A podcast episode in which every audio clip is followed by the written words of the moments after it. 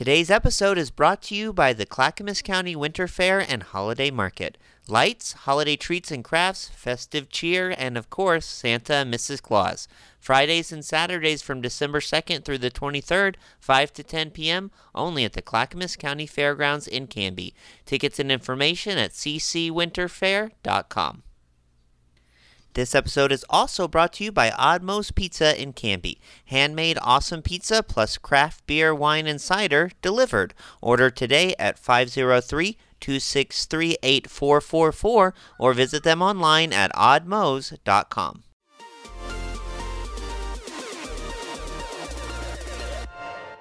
Welcome to Now Hear This Canby, Your source for news. The threat of a possible teacher strike was avoided this week. There's a new, irresistibly cute creature winning over fans, and its name is Scootaloo. Sports. It's like Lucy in the football. You want to kick a field goal, but they take it away from you. We had to learn how to win. Mm-hmm. Goal can't be in the last second of the game! And interesting conversations. Because I'm one of the strongest girls ever, and I know that for a fact. I just really enjoy writing gossip as if I was a bear. With an old maid daughter that make the best moonshine in the coast. And if it would have hit me in the face, I think I would have died. I really do. It, it, it I guarantee you would have died, man. Are you kidding me?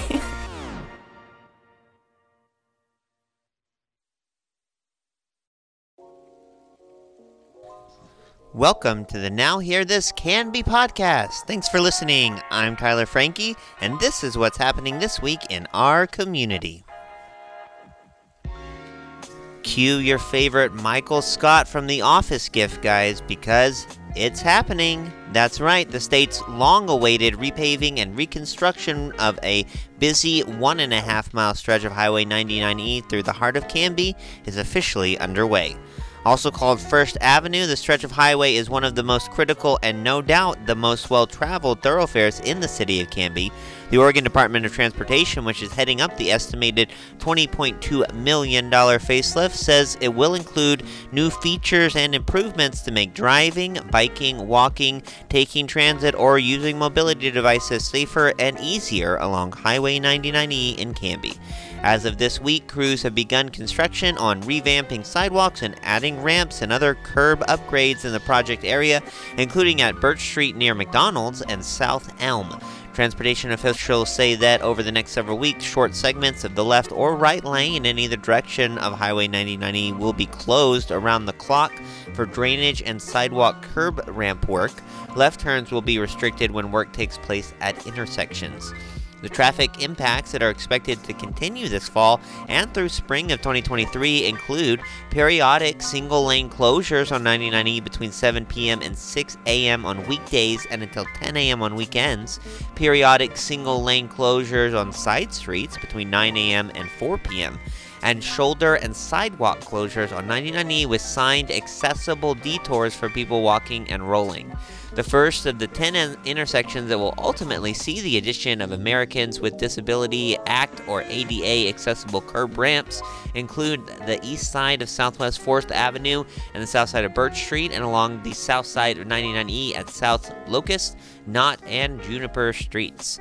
Starting next year, the project will fully repave the entire section of Highway 99E from Berg Parkway to Pine Street, including excavation and replacement of several inches of roadbed and pavement for a safer, smoother ride.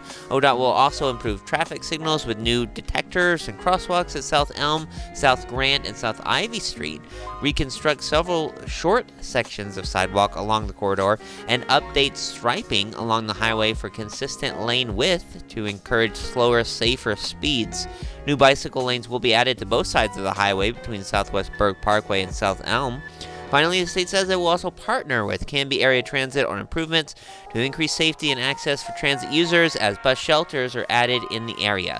For more information about the project, including frequently asked questions or to subscribe for updates, visit bit.ly slash canbypaving.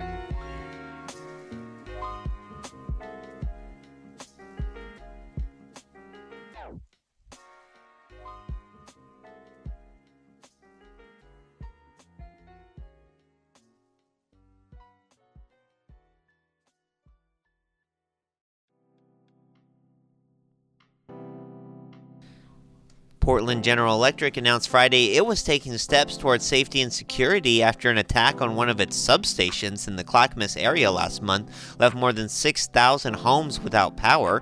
And a notice the company said the deliberate attack in late November briefly impacted an estimated 6,400 customers, but PGE's team assessed the damage and restored service. There will always be new challenges to the grid, Eric Barnart, PGE's Senior Director of Security, said in the release. We take every one of them seriously. As an essential service provider, we continually strive to strike the right balance between reliability, affordability, and security, and our customer prices reflect reasonable and prudent expenditures we work to thwart the most likely and significant risks to our system. Electrical substations are a complicated and potentially dangerous part of the nation's electrical system, tasked with converting high voltage electricity from long distance transmission lines into the lower voltages used by businesses and residents. The attack was one of four that happened in the Pacific Northwest in late November. The Bonneville Power Administration has also confirmed what it described as, quote, a deliberate physical attack that damaged a substation in Clackamas County early on Thanksgiving morning. PGE, the BPA, Cowlitz County Public Utility District, and Puget Sound Energy confirmed that they have experienced a total of six separate attacks on electrical substations in that state and in Washington. All of the attacks were conducted using firearms, officials said. The attacks happened prior to a similar one in Moore County, North Carolina in early December, which left two substations and more than 45,000 without power for several days. In the wake of those attacks, uh, federal law enforcement and utility officials have warned that they may be linked to online chatter by extremist groups calling for such acts of sabotage and even providing instructions on how to do it. PG said it is working with the FBI to investigate the attack. Additionally, the company said it is working to increase security.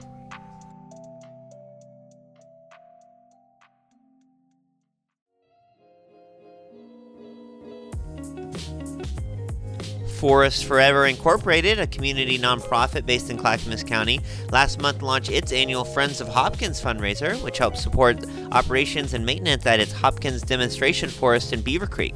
Last year's Friends of Hopkins fundraiser raised more than $21,000 for the 140 acre demonstration forest located in rural Clackamas County south of Oregon City. We really appreciate the great support Forest Forever has received over these many years, said Mike Bondi, a board member and one of the co founders of the organization in 1990. It has been amazing to watch our programs grow and the casual use of our forest become so important to so many community members. Bondi said the annual Friends of Hopkins fundraising campaign is dedicated each year to helping keep the lights on, gates open, and the restrooms clean. We receive grants for programs and facility improvements, but we raise additional monies for the more day to day expenses of operating the forest and our improvements, Bondi said. Other in- income that supports the demonstration forest is their active forest management and the sustainable harvest of trees on the property. For more information about this year's fundraising project or to receive a donation mailer, call 503 655 5524. Donations can also be made online at demonstrationforest.org. The group is also continuing work and fundraising for a major new addition to the Hopkins Demonstration Forest, a 2,400 square foot outreach center that will provide residential space for the forest host and accommodations for overnight guests, along with a conference room and office. About $254,000 worth of donations were committed to the project during the quiet phase before it was formally announced in May.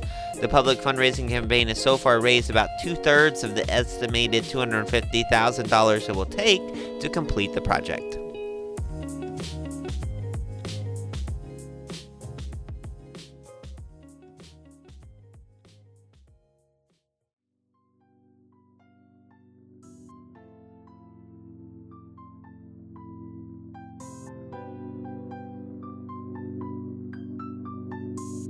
A family search for the perfect Christmas tree turned into a search and rescue operation after they became stuck in several feet of snow in Marion County this past weekend.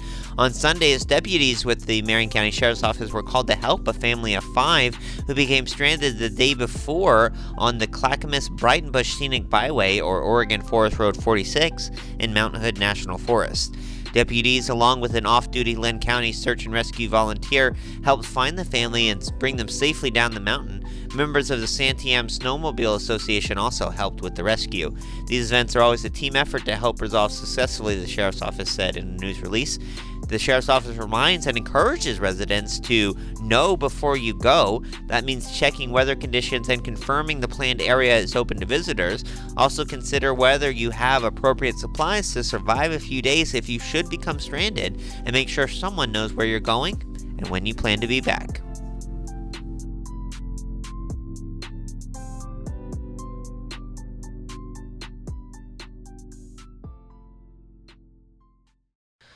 Cougar Country hometown sports coverage is brought to you by Reif and Hunsaker PC. When you need an attorney, turn to the firm Cambias trusted for over 50 years.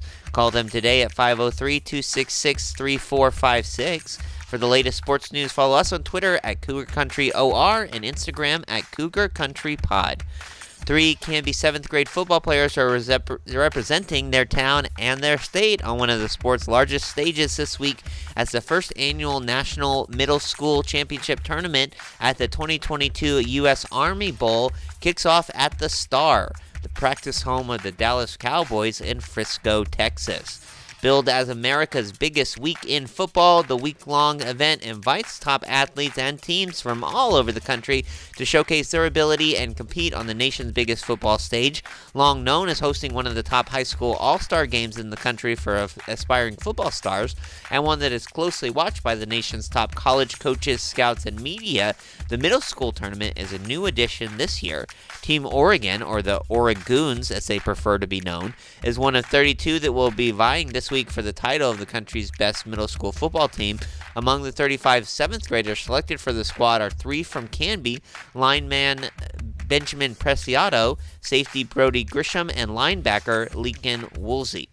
The trio tried out in August and were handpicked for the squad according to their coach, Jason Grisham. It's really cool, Brody Grisham told Now Hear This Canby in an interview last week. I was surprised, honestly. It feels amazing. It feels great because I've always wanted to go to different states, agreed Woolsey, who said he has been playing the sport since kindergarten. To be able to play football with and against some of the best players from Oregon and other states is like a dream come true. Being selected for the tournament was a perfect capper to a magical season for the 7th grade team, which finished as the number 2 squad in the state after falling to Lake Oswego 6 0 in the championship game last month. We went further than we expected, Preciado said. The championship was pretty intense. We fell short, but it was a fun experience. With Team Oregon's members scattered across the state, practices have been a challenging affair in recent weeks, taking place over Zoom calls before coming together at Island Boy, Boys Camp in Salem last week. The Oregoons will play four games in Frisco, starting with a cross country showdown with Team Massachusetts on Tuesday night. And despite a dicey weather forecast that morning, the game kicked off as planned, with Oregon triumphing 34 to nothing. They were to take on Team Texas Wednesday night. Oregon's eighth grade team also came out on top in opening day action 22 to nothing, while the state's sixth graders lost a heartbreaker 6 0.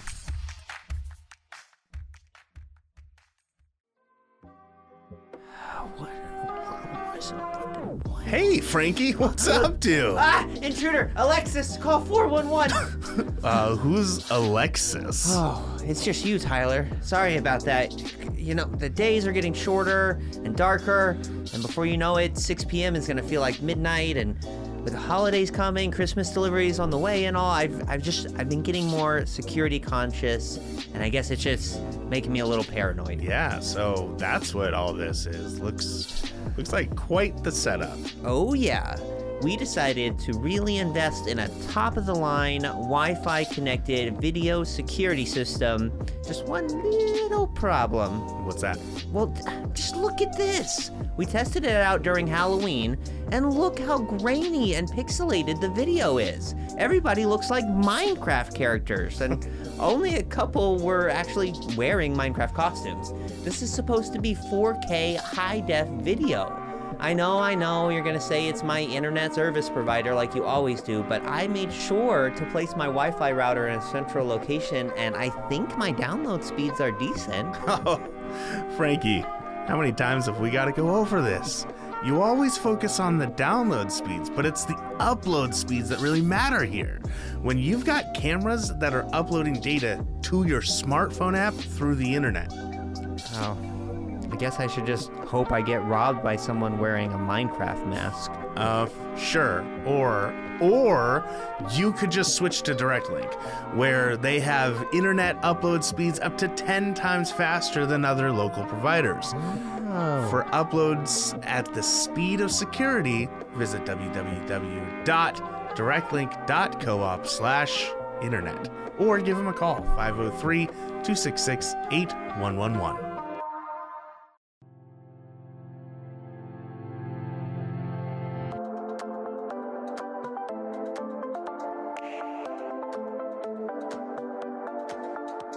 Okay, so I am sitting in um, what was formerly the Spinning Wheel restaurant, among other things, with uh, Travis Savain. Hey, Travis. Hello.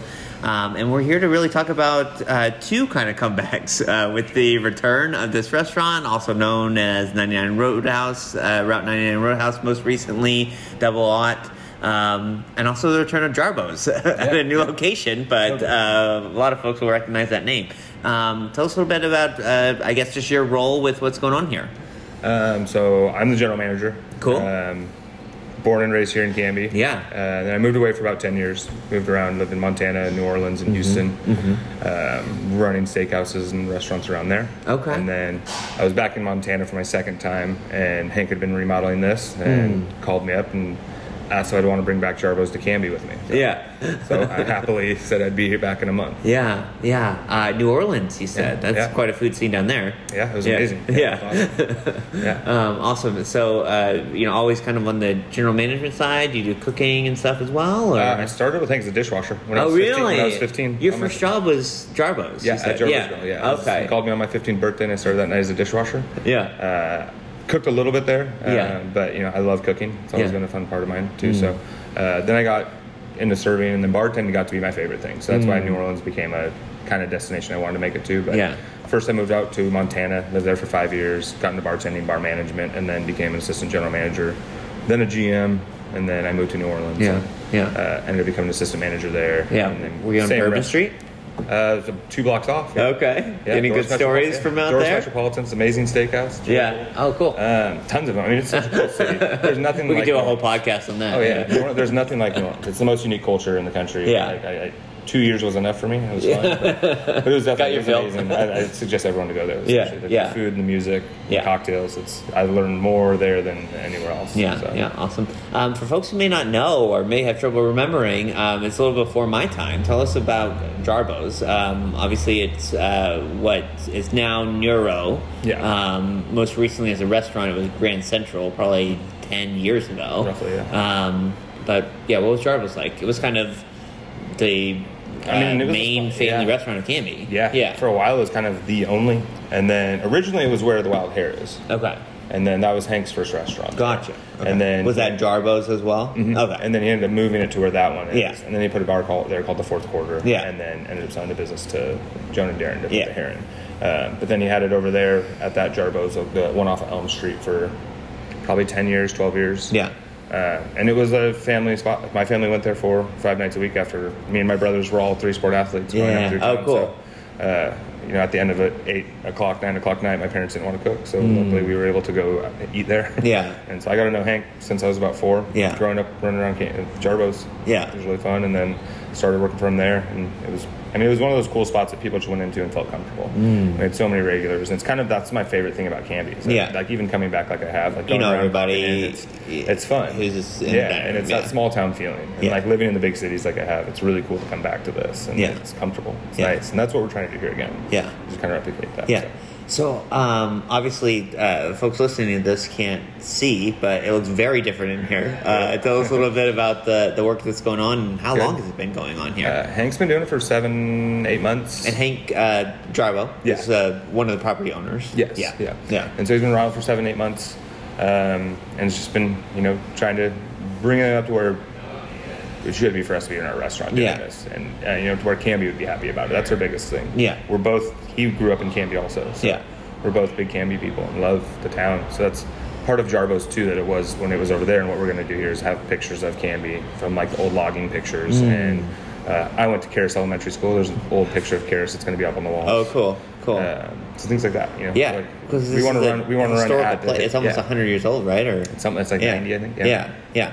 Um, obviously, uh, more recently, it's kind of uh, you know had the reputation. Nothing wrong with that, but kind of a, of the country bar, kind of your Mm-hmm. classical uh, kind of place to, to go and have a good time, but mainly for grown-ups, right? Uh, after Yeah. work and things like kind of like you were talking about. Um, but before that, and it sounds like kind of what you guys are looking back to, the Spinning Wheel was uh, well known as a restaurant and really a, a pretty good restaurant. Yeah, it no, I had a remember- I reputation eating- for food. I remember yeah. eating there when I was a little kid. Yeah. So it's kind of that's why it's really fun for me is bringing back Jarbo's to Canby with Hank in a building that I remember eating in. Mm.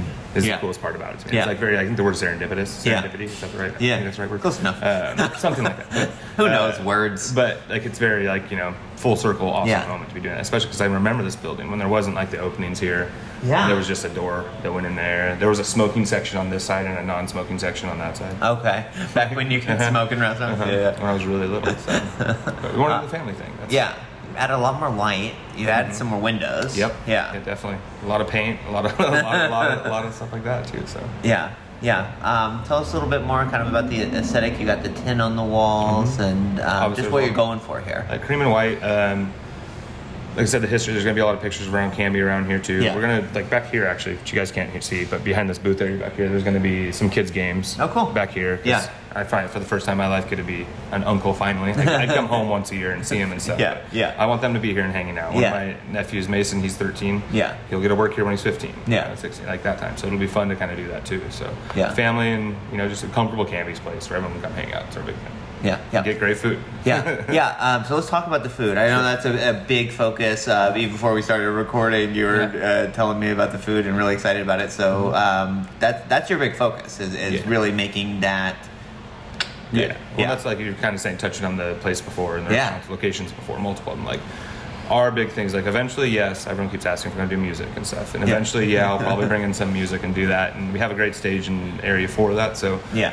Um, but I really want to focus on the restaurant and Yeah. the food. And I think consistency of service and food's definitely the thing me and Hank, like, that's our probably our quote, I guess, would be consistency of food and service. If you do that, you know, and you listen to your guests, then places tend to succeed. So that's kind of our whole direction about it. You know, we're going to be heavy on the steaks and seafood side, but we'll have sandwiches and burgers and some great pastas. Yeah. Things like that. Yeah. Do you sort of see a, a niche for that in the current um, restaurant scene in Canby? Obviously, it, it's not back in the Jarbo days where there's only Yeah. one. We, we've Right. got a few, um, but really don't necessarily have that like really good steakhouse kind of place. Well, and it's funny for me managing steakhouses around the country. Like, Yeah. uh, we're coming back now. Like, we didn't intend for it to go into it thinking that, but that's but it's sort kind of of evolving into it now, and kind of kind of fun. And I've seen people kind of saying on Facebook and then kind of asking for that. And Yeah, yeah, it just so it's kind of like a, like something I tell everyone too. Restaurants aren't a black and white thing. It's Yeah. a very you have to adapt, and if the city's saying that that's what they want, and that's kind of kind of, kind of silly to be like, no, this Yeah. is what you're getting. Well, we bought our we bought a grill. We literally bought a grill first, and then it's kind of gotten to that point to now where today we just got another bigger one in. Oh, cool. We were like, well, if that we got to be able to cook all this. Wow, so, swapped yeah, out so- into but that's how it should grill. be. Like, yeah, like if the first couple, everything we're gonna print first, will, like all of our menus will all be on paper first. Because Oh, cool. all of a sudden it's day two and Change something's it. not working and everyone talks to us about it, I want to be able to change it. Yeah. You know, like as much as Hank and me work in restaurants, yeah,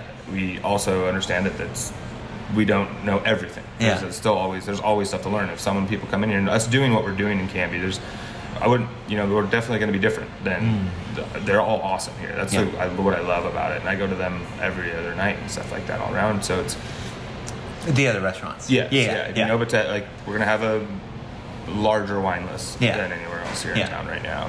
And, um, You're not looking to higher end- compete. You mean you're looking to no, kind of add? yeah, Yeah, yeah. Bring something, bring something back Yeah. to Canby. It's kind of Yeah. different. So it's, Yeah. you know, we'll have a higher end cocktail list. Uh, that's kind of big. Was my background going around was bartending. So Yeah. like cocktailing and wine, that whole beverage side of it's my favorite. So Yeah.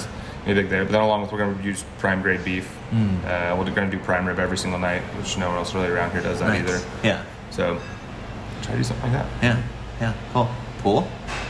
Hmm? Pool. No, no pool No, tables. no here. pool tables. pool tables right, that's not the aesthetic or kind of the vibe you're going for. Yeah. Mhm. Yeah, we just want to be a spot where like in this side families come hang out and kids can go play in the games and the parents, if they want to, grab another beer, another Pepsi, you know, and hang out for a Yeah. little bit longer and relax. Yeah, it's my favorite. This has been so much fun. I've never actually opened a restaurant first. Yeah. Like this, I've always been a part of them once they go in. So it's this part's been really fun. But my favorite part is going around talking to people. Yeah. And that's you know the chaos of restaurants. It's like one of my favorite things because it's, it's extremely organized chaos. You never know what any day is going to be like. Yeah. You never know who's going to walk through the door. if they're happy, they're sad, they're Right. Random podcaster walk through the. Sure, you know, but it's like you never know, and that's my favorite thing. And, Yeah. and we all have to adapt and learn on the fly. Yeah. And I love that. Like I said, organized chaos of it. I love Yeah. the analogy of like a duck on a pond. Yeah. And like the duck looks beautiful as it's swimming along. but Yeah. underneath, the feet are just going like crazy, and that's kind of a, the idea. Of You picked a good spot for that as well. Yeah, right here yeah. on 99. Um, you- the the history that this place has, Yeah. I, bet you'll get some some colorful experiences. Maybe, Yeah. maybe not to rival New Orleans, but we'll see. Yeah. No. no hopefully not. No. Hopefully not. Um, so obviously Hank, uh, super busy guy. We've kind of seen him around, uh, very hands-on in this project. I don't want to necessarily ask you to, to speak for him, but I think it's kind of cool that he had this vision. I want to bring Jarbo's back. Kind of called you and brought you into it. Um, why do you think that that was so important to kind of bring that back to Canby for him? Uh, something that obviously was a big part of his life in the past, and uh, kind of felt like it was the time to bring it back. Um, well, I think because he's got a spot in Wilsonville, Boston, Yeah. and then he's got a spot in Westland, Linn City Yeah. Pub, and uh, he's got two awesome managers in both of those places. Yeah. and then um, he's kind of hitting the point in his career where he doesn't really want to be the one running around doing the crazy yeah. hourly weeks. Yeah. Where me here, Jack at Linn City, and Andy at Boston's, we're, we're crazy enough to do it. so, And uh, young enough. yeah, and so you know he's kind of ready to step back and kind of do that part of it. So once we get it going and everything like that, I mean, I'm going to be the one here all the time doing Yeah. everything. So it'll be be a lot of fun. And for me, our head cook. Yeah, So, yeah. Awesome. Yeah. Um, what what uh, what's sort of your timeline? What are you looking uh, for? Do you have a Sure. tentative opening yeah. date? We're, we're shooting it open January second. Okay, wow. Uh, full open. Coming Yeah. right up. Yeah, Yeah. that's Yeah, so- insane. Mhm. Um, so you you're you said you mentioned you have your head chef. You're you're hiring up and everything. How's that going? Really great. I mean, Yeah. I would say everyone in the restaurant business will say the toughest part is cooks. Yeah. and finding that staff. But Sure. Um, Especially I've when been- we don't focus on the food like you do. Sure. Yeah. Yeah. And I was gonna say I've been lucky enough to where um, we haven't been that bad. Yeah. So it's you know it's falling together. Yeah. It's nice. Yeah. Nice, nice. Um, how can folks Still uh, hiring cooks though. If Okay, looking, yeah. listening. Yeah, if Um, yeah, absolutely. Um, are, is there? Do you have social media and stuff going? Is there a way folks can um, stay tuned? Website eventually. I mean, I'm like trying that? to stay as much as I can on that Canby now. And so, Yeah, yeah, yeah, I've seen you I'm. I'm definitely not a person that hides. Yeah. I like I like going around talking to people about everything. Yeah. Um, my email, if anyone wants to reach out, is just Travis at Jarbo's Grill. Okay. Um, and then I'm working on the Facebook side of thing and everything. But Yeah. as you can see, like we're close to having stuff It up here looks where I can start taking. here. Um, so outside's gonna stay pretty much the same. I assume a new sign is coming eventually. Yeah. Um, so it's like everything else in this building, nothing was easy to change Yes. and fix. So uh, we finally got the right sign made and everything. Now it's trying to find the people to put it up there. Which Yeah. They're going to put it up on the 30th. okay. Uh, this, I think it was the day the 30th. So we'll have the new sign up there then. We're going to do a few days before you open. Yeah. Right. Well, that'd be a good kind of announcement. Yeah. Yeah. Yeah. And we're going to do a couple like soft openings, invite some friends in and some family to like kind of critique stuff the week before and Yeah. train the staff. I'm really big on training. That's Yeah. my our staff will do pre-shifts three, four days a week where Yeah. I'll have them all come at the same time and we'll teach and train on different stuff where it's beer, liquor, wine, food. Yeah. Um, just different stuff like that. So Yeah, yeah, for we'll do that sure. all the week before and then going through. It's like you've done this before. No. Once Ha- have twice. you actually opened restaurants before? I've, the only one I've ever actually been a part of opening was Yeah. the Tualatin Buffalo Wild Wings, Okay. but I don't oh, cool. really know that. I love Wild Wings. Yeah, I worked for Buffalo Actually, Wild I Wings love for a that long one time, specifically. so- I've been there. Yeah, yeah. So I worked for Buffalo Wild Wings for a long time. And I, when they opened that one, I moved from the downtown Portland location because I did track and field at Portland State. Oh, okay. And uh, once I left there, I ended up going and opening that one. So every other one I've been a part of is all been going for a while. When I moved to Houston, I was there four months after they had opened. So there was Okay. still a lot of critiquing, Still- but not yeah. this phase that we've been going through Yeah, here. yeah, yeah. Um, from from your experience and different things you've done, um, and getting this place ready, I mean, have you and your team kind of uh, encountered like, oh yeah, this building's ninety years old, or just like weird weird things? Well, it's definitely funny because there's a whole lot of like add-ons um, Over like- the years, for oh, sure. Yeah, Yeah, Like, the, the like- way they've done it, like when we've had to do certain plumbing stuff under, like through like the. This is a house, right? Wasn't it a house like originally? Originally, I don't think it was built as a restaurant. I don't know. I think it, well, it probably was wasn't. It? probably wasn't. And then Okay. it built into being spinning wheel Yeah. and stuff, and everything goes through there. So, uh, but like every old building, there's a lot of things. And I can say after the place that I ran in Montana, that building was uh, built in 1891 or 92. Right. And then I managed a restaurant in the French Quarter. Yeah. I used to work in old buildings at this point. Yeah. So Yeah. it just kind of goes with it. But I mean, from people just kind of patching things, and that's why it's taken a while to remodel. It's always the kind of funny fixing a lot of like stuff. if you started from scratch, like you wouldn't have never necessarily designed it this way, but we don't really have a choice, so we're gonna make it work. but that's it goes back to restaurants. So everything's fluid. You got to adapt. You got to listen. That's kind of everything. The building. You got to listen to the building. See Yeah. what it get, gives you. Yeah. So Yeah, cool. Travis, last thing I wanted to ask you, and I've kind of seen it, but I, I'm uh, sure it's been uh, probably rewarding uh, to you, but seeing the comments online, probably people reaching out, just folks, uh, probably, uh, I imagine you've seen a lot of excitement uh, Yeah. so far, uh, even just in this early stage, Yeah. Um, that this place is coming back uh, uh, to its glory days. Yeah, even like when I get off of work here and I'll go grab something to eat somewhere and I'll be Yeah. sitting down. I don't know how many times I've heard just people talking about it. Yeah. And then I slide over. Not even I'm- knowing who you are. Yeah, well, they're ta- they're Yeah. like, no, this guy Travis says this, this, and this, and this happened. I slide over. I'm like, guys, I want to introduce myself. My, my name's ears Travis. burning, yeah. Yeah, I'm like, I am Travis. Like, what kind of questions do you have? Because I'm not. We're. I mean, I'm open book about everything. Yeah, so, awesome. Because it's so exciting. I guess is the biggest part. Like, Yeah. I mean, Yeah, people, say like, the same peeking thing. their head in and- When we have friends and family that pop in here like all the time, they're Yeah. just coming in looking. People just stop by. It's can be. You know, Yeah. people want to know, and it's being a part of that community is the best part. Yeah, Like, yeah, yeah. Uh, so January second, open. Um, is it going to be open seven days a week? You Yep. think? Or Seven days a week, Okay. 11 to 10 o'clock at night. Okay, every day. Mhm. Cool. Awesome. All right. Anything else to add? Not really, just excited to be back. Yeah, we're really Yeah. excited for you guys. Uh, thanks for everything you're doing. Um, can't wait to come in when you're open and, and taste everything. And um, yeah, the, the place is coming along great. Um, you guys are doing a great job. Thanks. Thanks for taking time out to talk to us.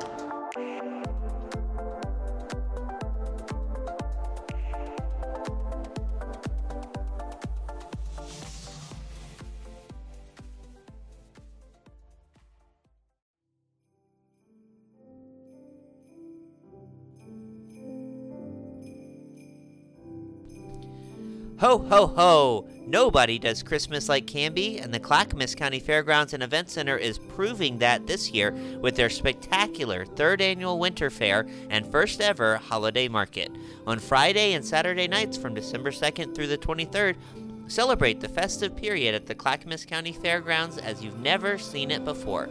Decked out in a carefully designed half mile holiday walkthrough experience featuring more than 200,000 lights and show stopping animations. It's the best of both worlds with top of the line, cutting edge LED technology and music, combined with thoughtful and artistic tributes to our most time honored and beloved country and Christmas traditions. New this year, the holiday market will showcase more than 25 local crafters and vendors, offering one of a kind gifts, souvenirs, and delicious treats you can't find anywhere else, along with the best school choirs, bands, and other regional entertainment performing your Christmas favorites each night to ensure the perfect festive mood. Round out your trip to the Winter Fair with a visit to Santa's Workshop to meet the jolly old elf himself for family photos every day of the fair until 8 p.m. Tickets are on sale now $10 for adults and teens, and $5 for children aged 4 to 12. Parking and children 3 and under are free. For tickets and information, visit ccwinterfair.com. Happy holidays to you and yours, and a very Merry Christmas.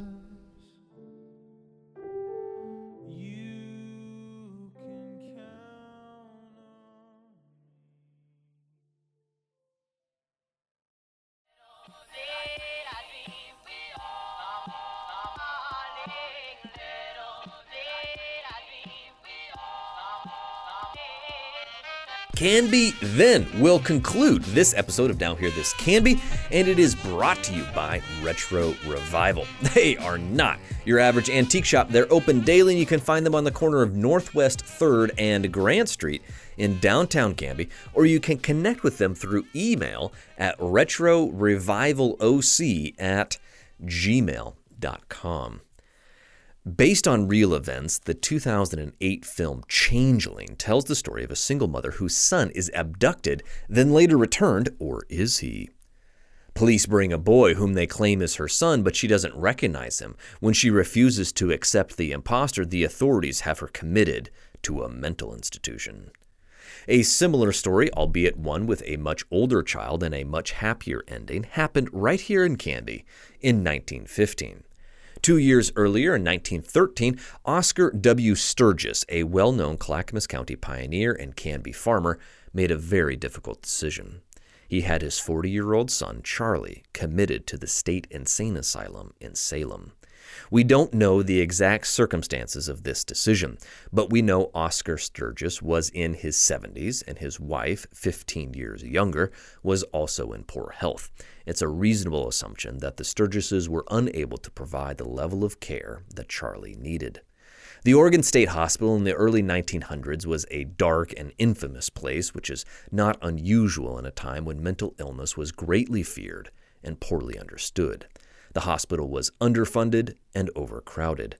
Later, its staff would infamously take part in the eugenics movement, sterilizing more than 2,600 patients over the years, and experimented with practices now considered barbaric, including electroshock therapy and insulin shock therapy, where patients were repeatedly treated with large doses of insulin to induce daily comas.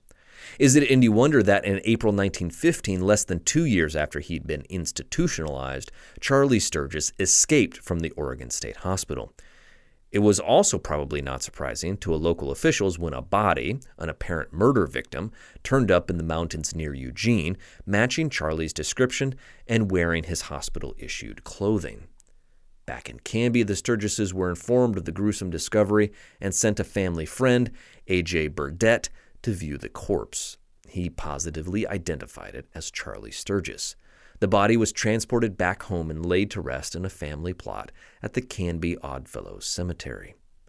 Months passed, and the family worked to move on and put the sad episode behind them. As the holidays drew near, one can imagine how heavily the tragic loss of their ill son must have weighed on their parents' hearts. I can only guess that they must have blamed themselves for his death.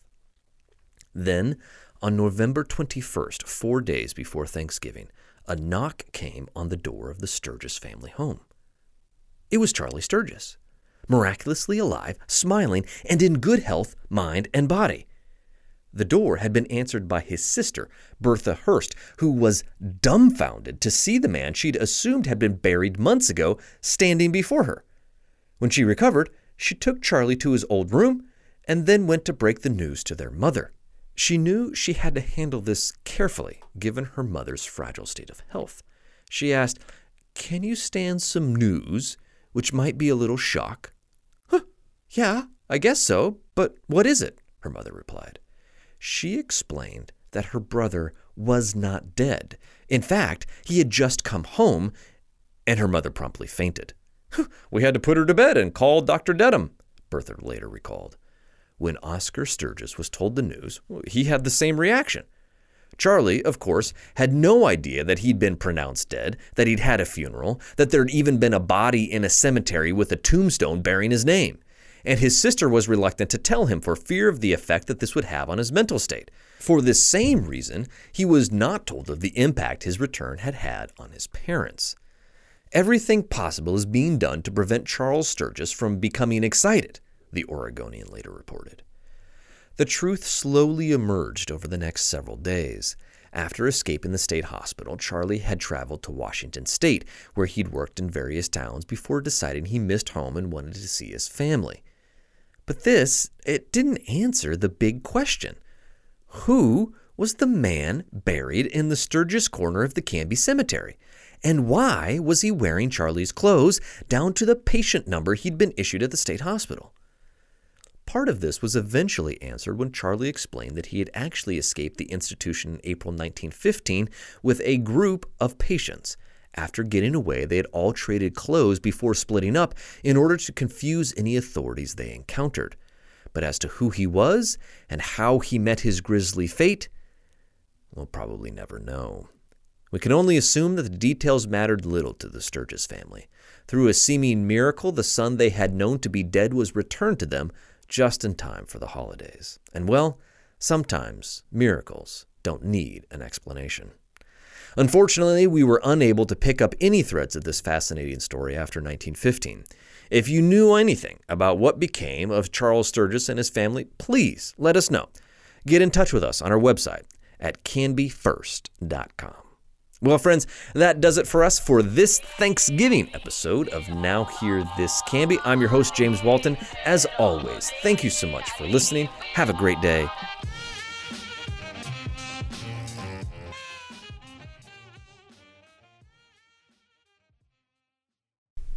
Tyler, did you know that the Australian lyrebird can mimic any sound that it hears, even chainsaws? No, that's uh, super interesting. Did you know that a baby puffin is called a puffling? Uh, or that baby sea otters can't swim, so their moms wrap them up in pieces of kelp until they learn how to paddle? Wait, do you know any trivia that isn't like animal related? Not really, but here's some stuff you may not know about the Wild Hare Saloon, where Canby goes to eat and have fun. Okay. The Wild Hare is one of Canby's longest running locally owned restaurants. Owners Joan and Darren Moden have been in business for 16 years. That's cool. Heck, heck you were just a baby back then. I and, wait, and they love to give back. They've been members of the Canby Chamber for that long, and they donate over $20,000 to local sports, FFA programs, and civic organizations each year. Wow, I'm legitimately like caught off. That's cool. Yeah, they also support more than 30 jobs in the community through their award winning staff, some of them as young as 18. Hey, that's older than you are.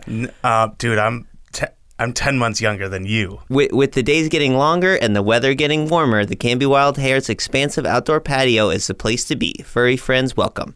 Well, that sounds great. I'm going to go check them out just off of Highway 99E next to the Space Age in Canby at 1656 Beaver Creek Road in Oregon City or on their website at thewildharesaloon.net.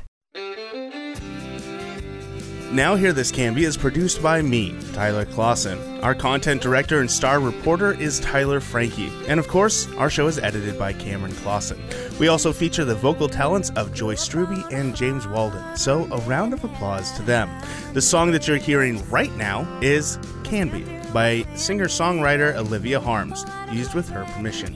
To find more work from her, you can visit her website olivia13.com. Now Hear This Canby is dedicated to preserving independent local journalism and redefining local news with our fun, fresh, and energetic brand of storytelling. Our sincere thanks to our local sponsors who make this show possible. Please show your appreciation by supporting the small businesses who support us. the production of Now Hear This Studios, Canby's locally owned full service audio, video, and media production company. Our mission is to produce the best content in the universe, and we'd love to help you do it.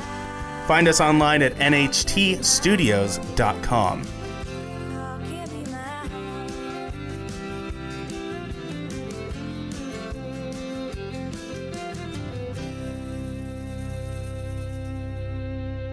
Um, I will take a motion to adjourn. I just moved it. I didn't even ask for it though.